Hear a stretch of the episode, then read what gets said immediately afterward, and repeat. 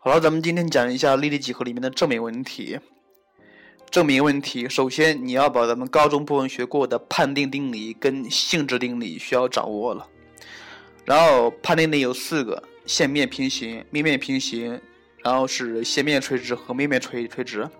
关于性质也必须掌握了，但是不是很强求。但是有一个性质必须掌握了，就是说两个平面相互垂直，它们的性质这个东西非常重要啊。两个两个平面相互垂直会产生一条交线，一个平面内垂直于交线的直线垂直于另外一条另外一个平面，继而垂直于另外一个平面上的任何一条直线。这个性质很常考，必须记下来。关于如何证明，咱们今天不做多讲，但是今天我要讲的是如何做辅助线。首先，咱们说一下平行关系。平行，不管是线面还是面面，最终都要转化成咱们初中部分学过的平行问题的证明。所以你看一下，咱们想一下，咱们初中部分学过了哪些关系包括平行呢？咱们初中部分学过的图形，主要是三角形跟四边形。想一下，三角形里边哪些东西可以证明平行？很显然，第一，三角形的中位线它是可以证明平行的，对不对？中位线。第二点，在三角形里面，如果出现对应边成比例，那么它也平行。这是什么呀？这是相似。没有了。再看一下四，再看一下咱们初中部分学过的四边形。四边形里面有平行关系的只有一种，就是平行四边形。所以咱们高中部分证明立体几何里面的平行问题做辅助线，或者是证明方法，也从这么三类来考虑：第一是中位线，第二相似，第三平行四平行四边形。假设假设一个一个题目说了，呃，谁是谁，分别是三角形的两个边的中点。那么只要出现了中点问题，而且会让你证明平行，想都不想，肯定会用到中位线，肯定会用用到中位线。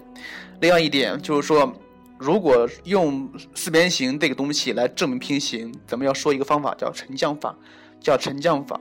就是说，如果你不知道，呃，你不知道这个直线跟平面内的哪个直线平行，那不妨你把这个直线水平的往下沉降。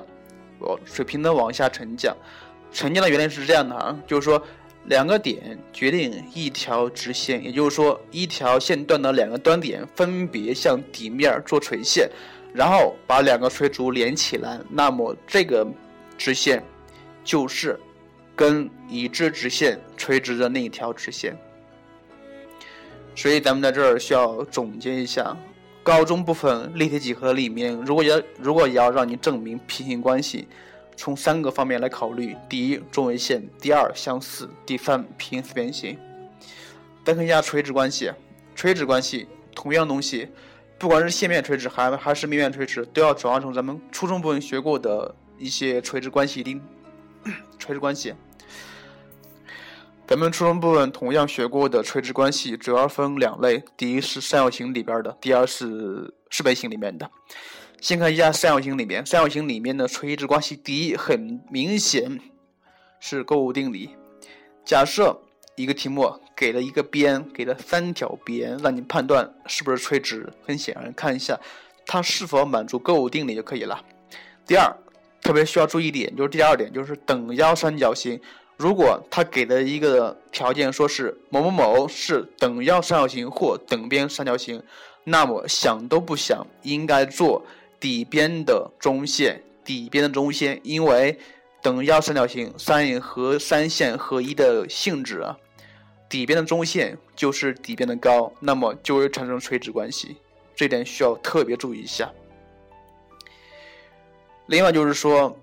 嗯，先看一下四边形。四边形里面常考的分为两类，第一是正方形和长方形，就是矩形，那四个角都是直角，特别需要注意一点。第二点就是说菱形，这个这个四边形非常特别，菱形，菱形的对角线不仅互相平分，而且互相垂直，所以题目里面出现了菱形，那么你必须考虑它对角线能不能派上用场。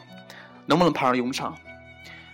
呃，其他东西不需要多说，因为证明类的第一第一问，不管是文科理科证明题都比较简单。呃，关于如何做辅助线，就是咱们刚才说过的那几类。关于大题的第二题，文科是考体积，理科是考角。然后咱们关于第二第二问的问题，咱们以后再说吧。